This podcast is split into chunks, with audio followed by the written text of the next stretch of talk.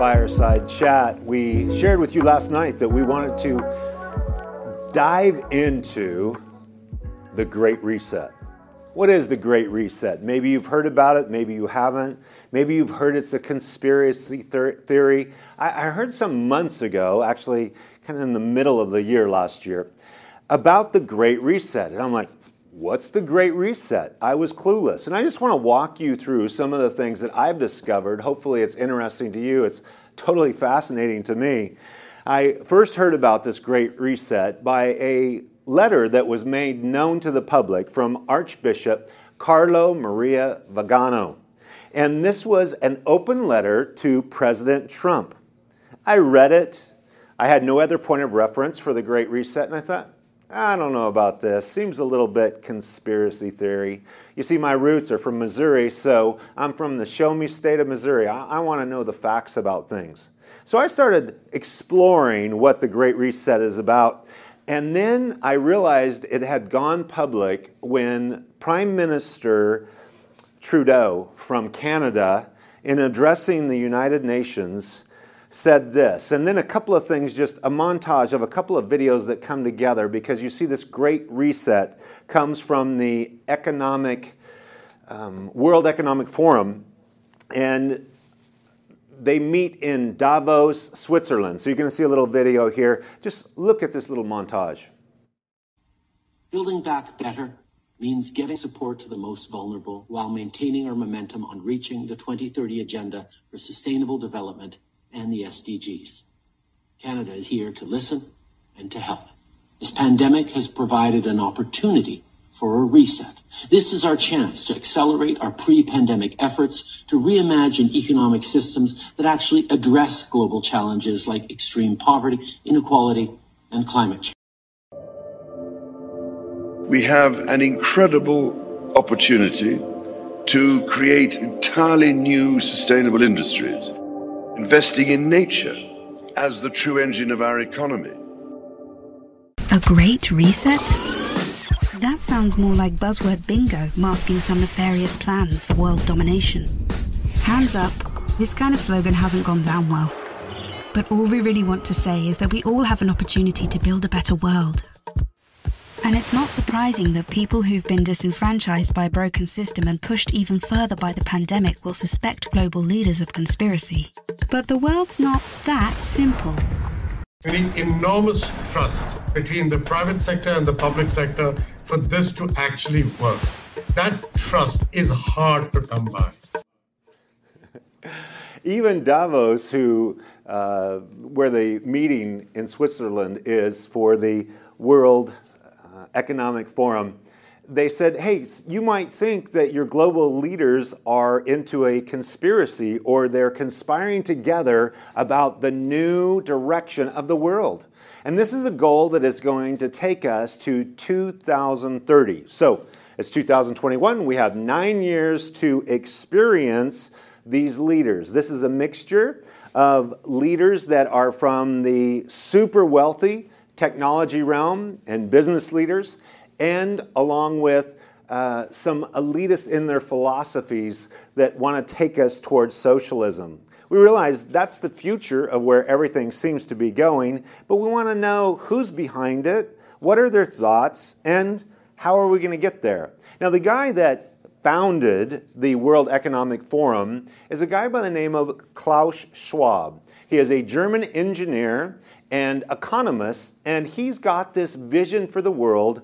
And these super elite gather every year. They're in Davos, Switzerland, usually in January. It happened this week, that's why it's kind of on our radar. But they had to zoom in because of the pandemic. They were there in person. But these are the big, heavy hitters in the tech world, the super wealthy, the elites of the world that are coming together as a forum to help us and to save the world. Listen to Klaus Schwab.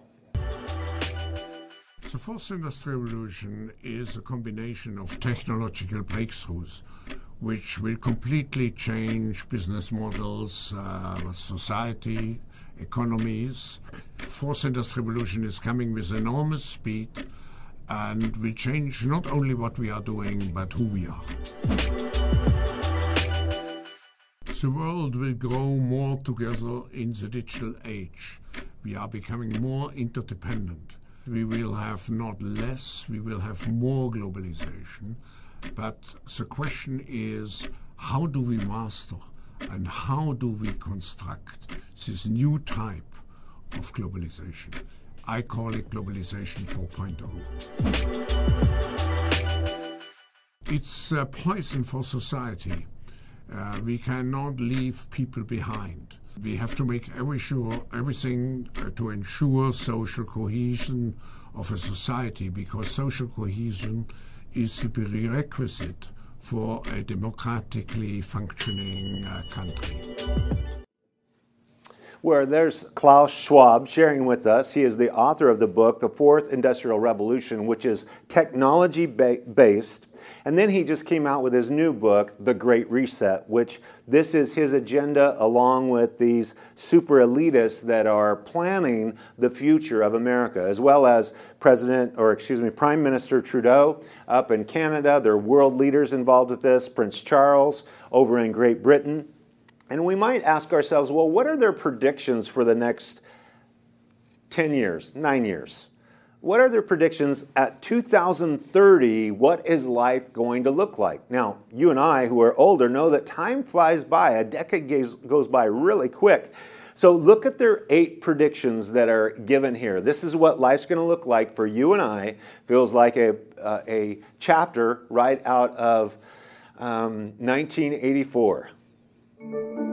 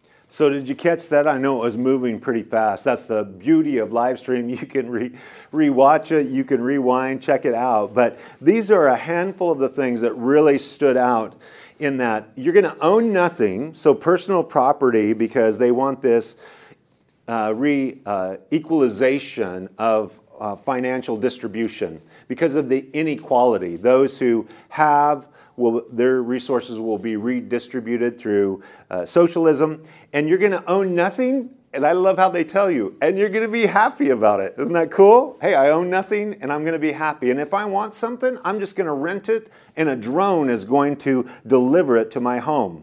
It doesn't shock us with modern technology and what's going on. It goes on to uh, tell us that America is not going to be the world dominant force. It's not going to be the superpower because it's going to be a handful of countries that are joined together that are going to lead the world. They're going to be the global leader.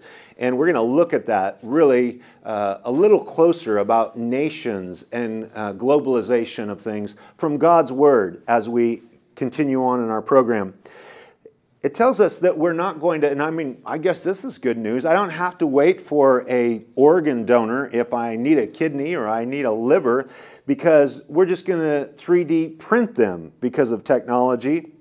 They move right into diet as well. They say we're not going to eat as much meat because oh on a special occasion you'll have a little meat because it's better for the environment and it's better for your health that we not eat very much meat. Well I'm kind of a carnivore. I like eating meat, but You see, this new agenda is going to uh, tell me what I can have, what I can't have, and but I'm going to be happy about it. It's going to remove lots of my choices because it knows what's best for me. These elites know what's best for me. Now, whenever they want meat, I'm sure they're going to have meat. And uh, I'm sure that they're not going to give up their resources to redistribute. But you see, that's the thing about socialism. There's always these elites. They maintain all of their status, they maintain all of their wealth, they maintain all of their protection, and they put us, uh, peasants, if you will, down into their realm, and they are just filled with joy that they can control us and tell us to be happy about it. That's what's coming to the world. It also tells us in this uh, eight predictions by 2030 that we're going to have to deal with a billion people being displaced by uh, climate change, global warming. And once again, this is a theory that is pushed by uh, people, and, and we're still watching the science of it. Is it happening? How is it unfolding? And but we need to now get rid of our borders because you see, if there's going to be a billion people, think of that, a billion people, there's seven billion people on the planet now. We've got, we have to just open our borders. This is a part of the process with globalization as well. Um, there's going to be taxation on carbon emissions. So if you are a company and you have emissions, you'll just be taxed on that so severely to the point that finally fossil fuels will be history because nobody will be able to afford that kind of taxation. But they roll right into number seven, which is fascinating to me because we're going to go to Mars, but they've just gotten rid of fossil fuel. So, how are you going to have a rocket that blasts off? I'm sure a solar panel is not going to blast off a rocket ship and take you into Mars, but you know, these, these people, they, they have the plan because hey, we have to be looking for alien life. Now, those who say we're crazy because we believe in a creator who has designed the heavens and the earth and we're created in his image, but it's all right for them to look for alien life and it's scientific, it's rational, it's logical. Well, I'm not saying uh, that uh, you can't go exploring around the stars and kicking up some moon dust as we have in the past, but being able to get people to Mars is a pretty tall order, even in the next decade, because they're going to figure out how to keep us healthy up there. And then Western values are going to be tested to the breaking point, and that's what we see. It is the overturning of Western civilization. That's what the big picture is here. Into a post-modern era, very much like already in Europe, but it, it's the it's the death knell, it's the finishing touches to get rid of Western civilization that was based upon a Judeo Christian ethic and also the, the reason and philosophy of uh, Aristotle and Athenians, so that there's reason based evidence, there's absolute truths. Um, they want to move into a realm in which there are no absolute truths or those different things. So that's just what's coming to us. You know what's coming to us in this bizarre and crazy and, I mean, honestly, startling level of technology. I mean, I mean, it's really breathtaking what can happen. What, what the, the brilliance of mankind is creating. I love technology. I think it's, it's great. Daniel told us that this is going to happen in Daniel chapter 12, or I should say, the Lord told Daniel in Daniel chapter 12, verse 4. It says, But you, Daniel, shut up the words and seal the book until the time of the end. Many shall run to and fro, and technology shall increase.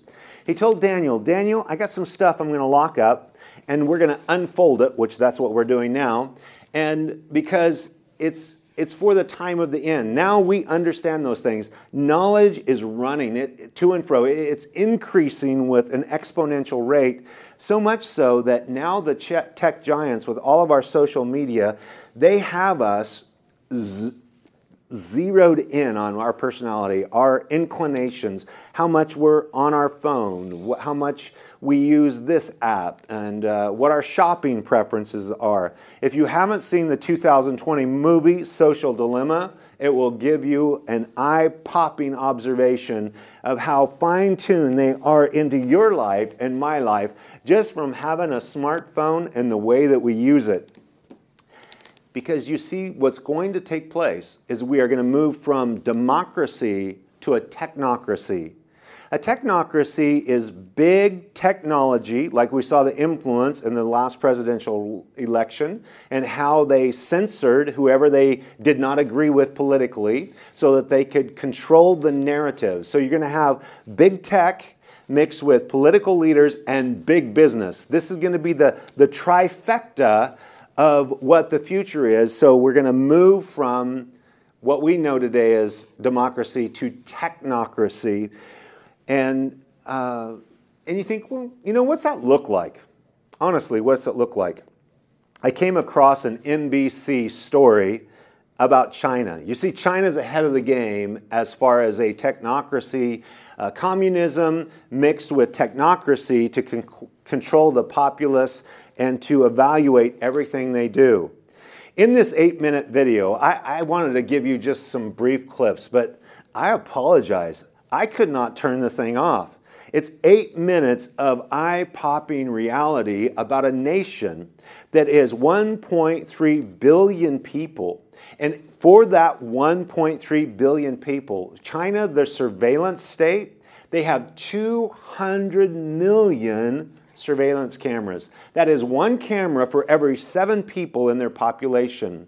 It's doing facial recognition and it observes everything that you do. If you jaywalk, if you uh, order, if you drink too much, if you play too many video games, absolutely everything is surveilled. And now, just like you and I have a credit score and you can run your credit score, they have a social credit score. And if your social credit score is low, then you can't get on this airplane or you can't put your child in that school. Or if it's high, it gives you more freedom to do things. It's being controlled by behavior, not only through technology and their surveillance of cameras, but they interview in this story a woman that she has a quota of 10 people that she needs to spy on in her neighborhood and, and turn in um, basically a report about their behavior. Unbelievable. Unbelievable. Check this out.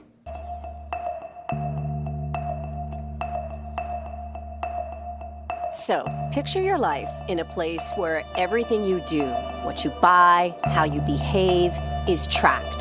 The government gives you a score, and the score is a measure of how trustworthy you are as a citizen and determines what you're allowed to do, like ever. Boarding a train, getting a mortgage, all goes back to this score. It's called social credit. It sounds like that show Black Mirror, but it's actually happening in China. So, how does that change you? Does it change you? What does your life look like when your every move is watched? The system's eyes are in big data, artificial intelligence, and roughly 200 million surveillance cameras. And that's totally fine with Ouyang Haoyu. She's 21, graduated from a good school with solid grades. She's diligent. She's nice. No surprise, she's a 752. That's her rating with Sesame Credit, a private company working with the government on the algorithms for the social credit system. The scores go from 350 to 950 and are based on habits and behavior. Buy clothes or diapers, it's good. A lot of alcohol, too many video games, not so good. Haoyu 752 puts her in model citizen range and gets her discounts and privileges, like using a shared bike without a deposit. She likes it. Her friends do too. They all have pretty high scores. It's a mechanism like uh, pushes you to become a better citizen to build to build on the trust, especially on the Chinese market because because you're you're not you're, you're not going to be punished if you haven't done anything wrong. I think that's the point. I think the system is working as a as an as a warning or a alert to like to push people to do it, yeah. to, to, to be a good person. And it's mandatory. When it goes national, social credit scores will be assigned to every one of China's citizens for life. And what's weird is that so many people seem okay with it. It's complicated, but China went from extreme poverty to economic giant pretty quickly. A credit history system didn't grow at the same pace, so people would default on loans and get away with it. Add in scandals around fake food, tainted baby milk, counterfeit goods, and what you've got is a big problem with trust. So, in 2014, the Communist Party called for a system to allow the trustworthy to roam everywhere under heaven while making it hard for the discredited to take a single step. The model is a place called Rongcheng. It's in Shandong province. It's orderly, streets are spotless, cars slow down, which is unheard of in China. Words like honesty and credibility appear on propaganda posters. Display cases show pictures of Rongcheng's most honored citizens. You start with a thousand points, and you can print out your report anytime. You lose points for things like jaywalking, littering, tossing cigarette butts, or spreading rumors. Cameras do a lot of the surveillance work, but it's pretty analog too, like posters that list the ways you can gain or lose points. And each night, local TV shows the surveillance highlights of the day. And then there's Zhou Aini. She's an information collector a paid enforcer who walks around and writes down deeds about her neighbors. Like the man who carried a drunk person home. Things like this are good deeds, she said. But the farmer overheard swearing and being rude? Yeah, bad deeds.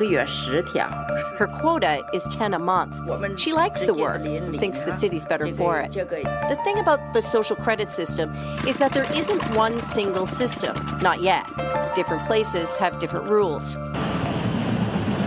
So, what do you do if you have bad social credit? Well, for one, you talk about it on Weibo, which is like Twitter. There are forums for discredited people to vent and get advice. In Chongqing, we hooked up with Huang Huijun. He had a business until he was sued by a client, and Huang refused to pay 90 grand to settle it. So, the court put him on a social credit blacklist, and things got way worse. He explains that being blacklisted means he can't buy airplane or train tickets. When he tries, a message pops up saying he's discredited. By the end of last year, blacklisted people were blocked from booking 23 million flights and 5 million high speed train trips. And the list goes on.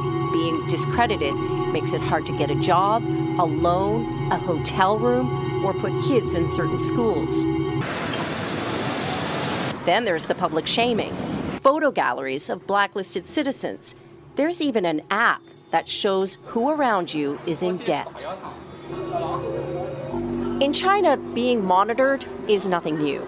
But algorithmic surveillance makes it possible to collect data to build detailed profiles of people, especially the ones not loyal to the government.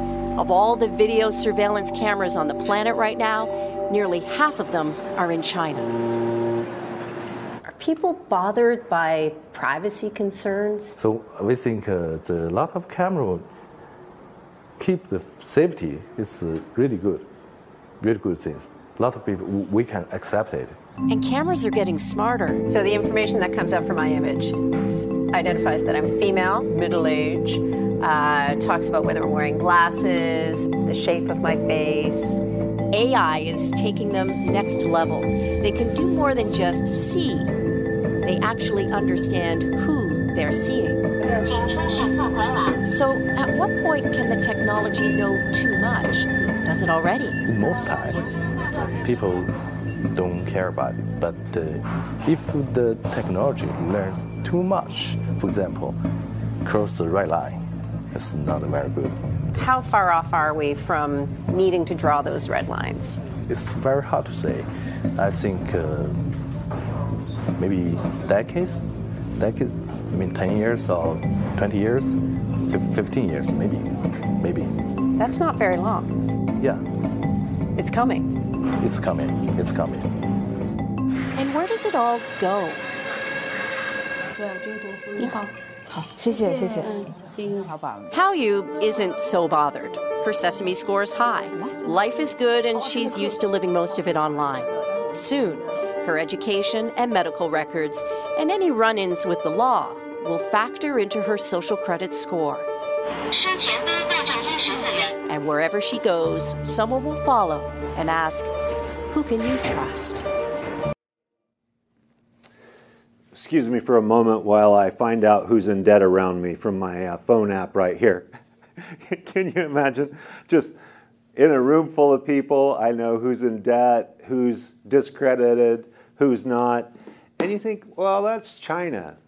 Well, it's technocracy, is what it is. It's a surveillance state of technocracy, and that's where the world is going.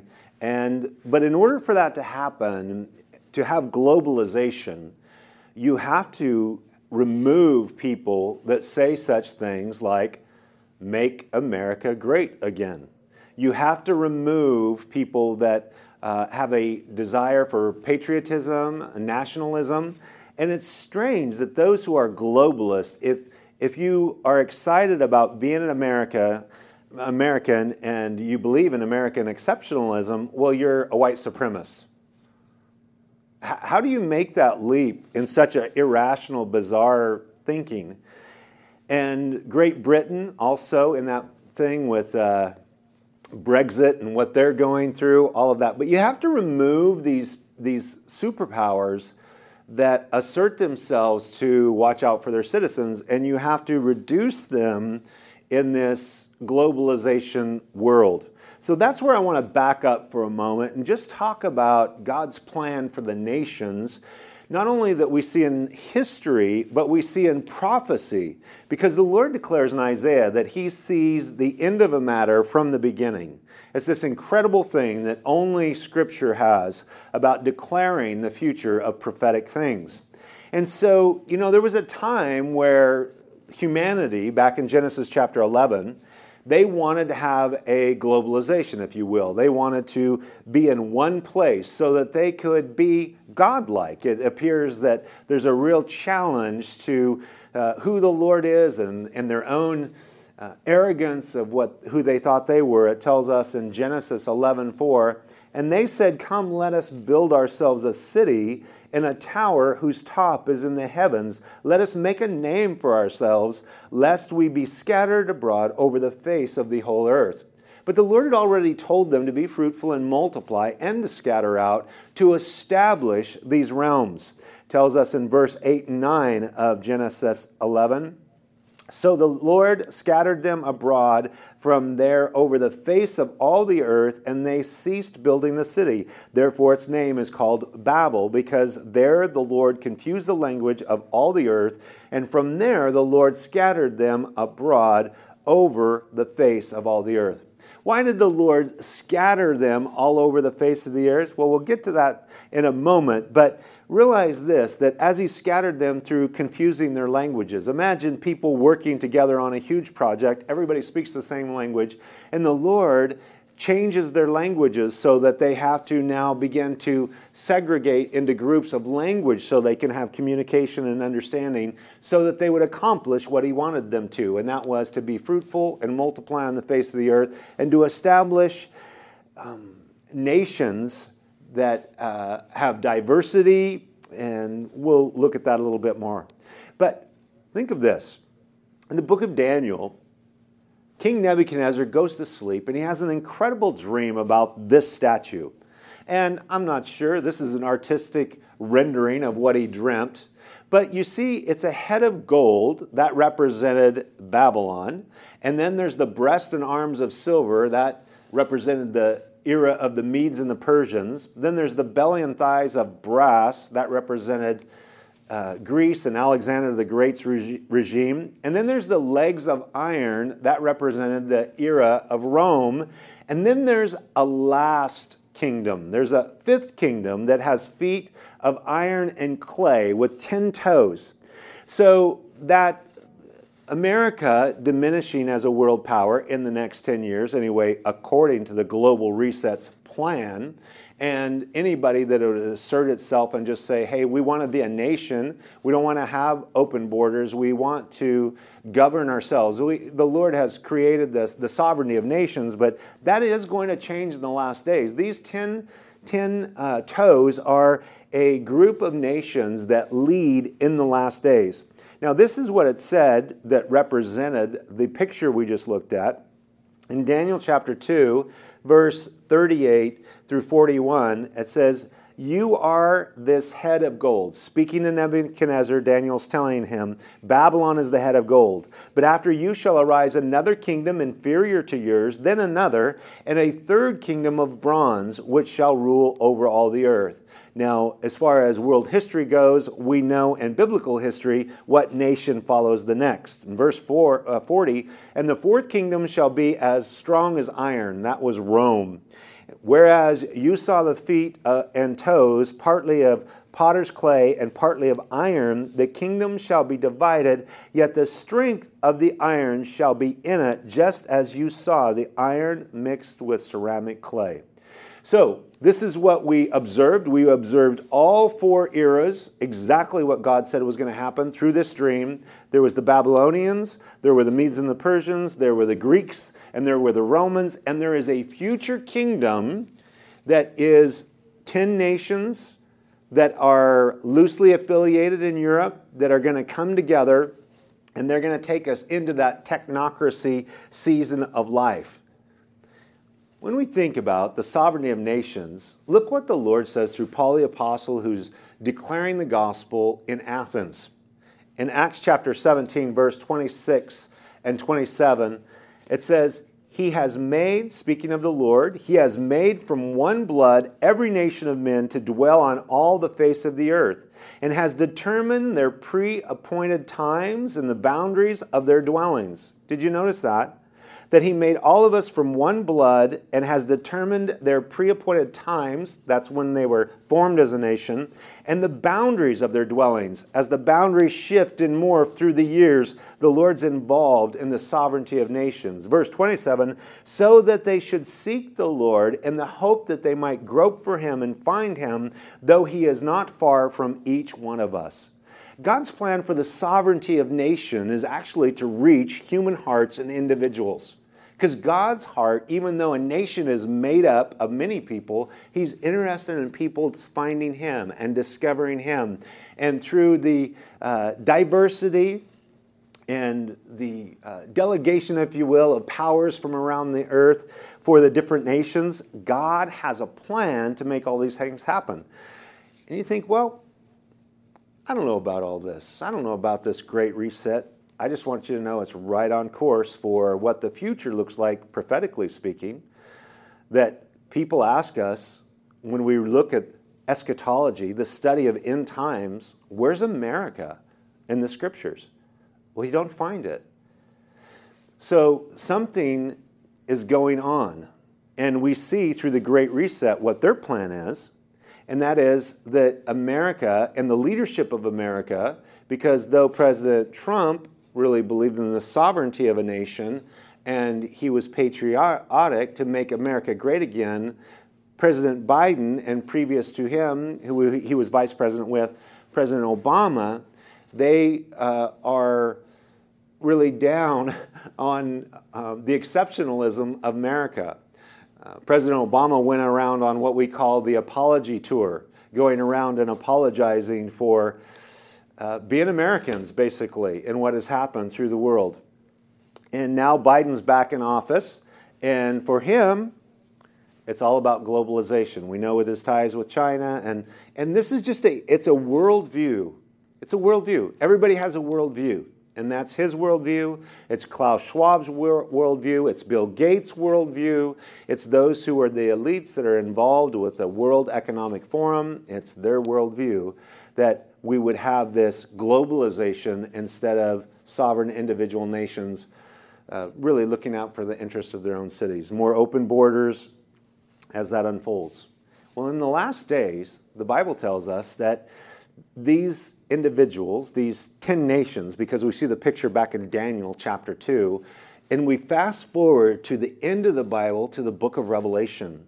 And there's a world leader. He's going to be a political leader, and he's going to be uh, overseeing, he's going to, be, going to be leading or heading up a 10 nation coalition through the last days during the Great Tribulation. And his power is going to be uh, enormous for a three and a half year period or 42 month period of time, as it declares to us. In Revelation chapter 13, it describes him as a beast it says in verse 1 of chapter 13 Then I saw, stood on the sand of the sea, and I saw a beast rising up out of the sea, having seven heads and ten horns, and on his horns ten crowns, and on his heads a blasphemous name. These ten crowns represent the ten nations that we saw the ten toes that are iron mixed with clay in Daniel chapter 2. There's very new, very little new in the book of Revelation. We can find those passages that connect the dots through the rest of Scripture. And so we know that this beast, he's going to rise out of the sea, which is a picture of rising out of the nations. And as he comes on the scene, he's going to oversee 10 nations. It's very, I mean, though it seems so um, metaphorical, it seems so symbolic. If you just boil it down and distill it down into everyday language, hey, he's just a world leader over 10 nations. And this world leader over 10 nations says in verse 7 it was granted to him in this time, in the future, it was granted to him to make war with the saints and to overcome them, and authority was given him over every tribe, tongue, and nation. So there's going to be a world leader, a global leader, according to uh, the scriptures and prophecies. So even though we might speak out against it, even though we might declare where it's happening, it's really great to understand where it's all going. You see, the Lord told Daniel that uh, these things are to be unlocked, if you will. They're a secret in Daniel's time, but now they're unlocked in these last days. We see exactly what is on the horizon for the world. And this world leader is going to be in charge, it says, of every tribe, tongue, and nation, with a coalition of 10 nations altogether. That being said, you can't oversee everything and have a globalized situation, not only geopolitically, you know, covering geography, covering politics, but you also need it economically. So that's putting all the pieces together. What the World Economic Forum is declaring they want to accomplish is exactly what the Bible said was going to happen a couple of thousand years ago. So, isn't it great to know that we got the inside track on what's coming to the world? It doesn't mean we can't pray and get involved in, in, in every aspect of our, our nation and uh, politically and in the public square and preaching the gospel. We still need to be salt and light all the way to the end of the story of the scriptures. But look at this. It tells us in verse 16 through 18 of Revelation chapter 13, he causes all. Now, there's a transition, and for the sake of our time together, I, I skipped over it, but you see the political leader has a right hand man, and he causes all, both small and great, rich and poor, free and slave, to receive a mark on their right hand or on their foreheads, and that no one may buy or sell except one who has the mark, or the name of the beast, or the number of his name here is wisdom. It takes some wisdom, you guys. Tune in. Maybe you're zoning out. Tune in, get some wisdom. Let him who has understanding calculate the number of the beast, for it is the number of a man. His number is 666. Now, don't be thinking that people are going to go around with a number of 666 on their right hand or their forehead. The number of man in the scriptures is he was created on the, on the sixth day. And um, so that's the number of man. But how do we do, how do we move into a technocracy? Isn't it not ones and zeros? Isn't it not this incredible uh, machinery we know in the future of computerization and technology and surveillance and artificial intelligence, working all of that together in a cocktail of truly revolutionary proportions in the last days of human history? Now, for some, that kind of freaks them out. As a matter of fact, it said that he was going to be given power to overcome the saints, those who are Gentile believers during the Great Tribulation of seven years, and those who are Jews during that Great Tribulation period of time. It's not just fantasy and biblical fiction. Everything that the Lord has declared to ever take place prophetically, it unfolds according to his timing. And it's pretty mind blowing how accurate it is. It's, it's like blows your mind. And that's what's coming in the future. You see, right now, I have my credit card and it's got its chip in it. Uh, I have my debit card, it has a chip in it. However, the, the, the future information, just like we see in China with the social credit, there's a time all your health information will be on there, all of your credit score, all of your finances. Um, if you can get a plane ticket, if you can't get a plane ticket, if you lose credit or you gain credit, all of that is a part of the future, and it's all going to be conveyed with this surveillance state. I mean, I, I won't have this anywhere. If I have this with me anywhere, everybody knows where I'm at, right? I got the GPS, it's tracking me. But what I have to get to in the next 10 years, or maybe it's the next 20 years, is I have to get to the place that actually the information, I, I'm not going to lose my phone, the battery's not going to die. I'm going to have actually scannable information through technology in my hand or in my forehead. And I'm sure it's not going to be some big, ugly mark. I'm sure it's going to be invisible, under the skin, infrared, whatever. It's not going to be a big barcode on your forehead. That's you. and I think that sometimes when, when Christians put forth clear biblical teaching that the Bible has taught for 2,000 years, and you see it all unfolding, there is a desire to say, you know what? They've lost their minds. Have we? If Daniel saw that Babylon, then the Medes and the Persians, then the Greeks, then the Romans were going to be in charge of the world in the hundreds of years that follows, that's exactly what happened. And now he says in these last days there's going to be a world leader that oversees or leads a coalition of 10 nations, and he's going to make it's a globalized world in its power, but it's also a economic globalization, one currency, a cashless society that we can only achieve in the modern era in which we live. They could have never fathomed what this was re- really entailed back in that day, 2,000 years ago, but we can. We can clearly see it. But I have some great news for you. I have some great news for you. That in Daniel's vision, at the end of this uh, vision that goes through the, the kingdoms of Babylon, the Medes and the Persians, the Greeks, the Romans, and then this last kingdom of this 10 nation federation overseen by this leader that the Bible calls here in chapter 13 of Revelation the beast. It says that there's another kingdom coming, and it's the Lord's kingdom. Look at it in Daniel chapter 2 verse 44 through 45 it says jesus is going to come back during that time. It says in those in the days of these kings the god of heaven will set up a kingdom which shall never be destroyed, and the kingdom shall not be left to other people. It shall break in pieces and consume all these kingdoms, and it shall stand forever. Inasmuch as you saw that the stone which was cut out of the mountain without hands, and that it broke in pieces the iron, bronze, clay, silver, gold, the great God has made known to the king what will come to pass after this. The dream is certain, and its interpretation is sure. The cool thing is God sets up his kingdom at the end of all of this.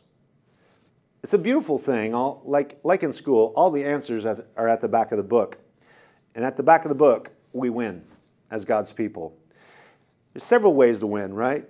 If God calls me home and I die, I'm going to go to heaven and I'm going to escape whatever future stuff that is coming to planet Earth. Or there is a rapture that the Bible says that we shall not all sleep, but in a moment, in a twinkling of an eye, we shall be caught up together to be with the Lord, the rapture. Or if you go into a great crisis, like you see here that is described at the end of the, the world, and even if we have to give our life for our walk with Jesus, it could be kind of hairy and scary in the coming years. But the Lord will give us the courage and the grace to face whatever we need to as we continue to live for Him and love Him and be who God wants us to be as believers in Christ Jesus our Lord. The one that gave His life for us and rose from the dead. He said, I'll never leave you or forsake you. I'll be with you to the end of the age. No matter what you face, no matter what you're going through right now, no matter what I'm going through, the Lord says, I am with you. I will never leave you or forsake you. And if I am for you, who can be against you? God's with you. And so, hey, the great reset's coming, but so is our great King. We, we're filled with hope. I'm not, there's no doom and gloom. This is the reality of prophecy, it's the reality of where our world's going, but Jesus is still Lord and the King of our hearts and our lives. I want to send you out with a blessing. Numbers chapter 6, verse 24 through 26. The Lord bless you and keep you. The Lord make his face shine upon you and be gracious to you. The Lord lift up his countenance upon you and give you peace. God bless. See you next time.